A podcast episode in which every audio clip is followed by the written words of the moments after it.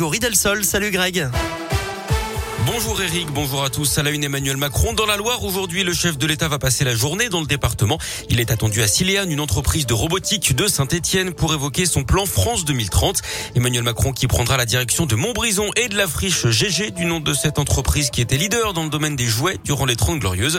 Le site fait aujourd'hui l'objet d'un plan de réhabilitation. Ce sera d'ailleurs le deuxième thème abordé durant cette journée. Dans l'actu également, la Poste recrute ses petits lutins pour traiter et distribuer tous les colis qui seront envoyés au moment des fêtes de fin d'année. Et donc, pour aider le Père Noël, huit cent quatre-vingt-cinq saisonniers vont être recrutés en Auvergne-Rhône-Alpes.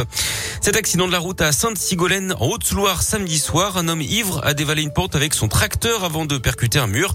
Sur place, les gendarmes n'ont trouvé personne d'après le Progrès. Ils se sont finalement rendus chez le propriétaire du véhicule qui était ivre et légèrement blessé. Du sport, du foot, zéro zéro hier soir entre Marseille et Paris. L'O L s'est sabordé de son côté à Nice. L'O L menait deux zéro avant d'encaisser trois buts et de finir à dix. Samedi, Clermont s'était incliné à Nantes deux un. Vendredi, Saint-Etienne avait arraché le match nul deux deux contre Angers. Au classement, Lyon est neuvième, Clermont quatorzième et la S S toujours dernière. En rugby, une victoire qui coûte cher pour la S M. Clermont a battu Pau quarante-deux à vingt samedi, mais a perdu deux joueurs. L'ouvreur Camille Lopez et le talonneur Adrien Pellissier. Ils seront absents sans doute plusieurs semaines d'après la montagne.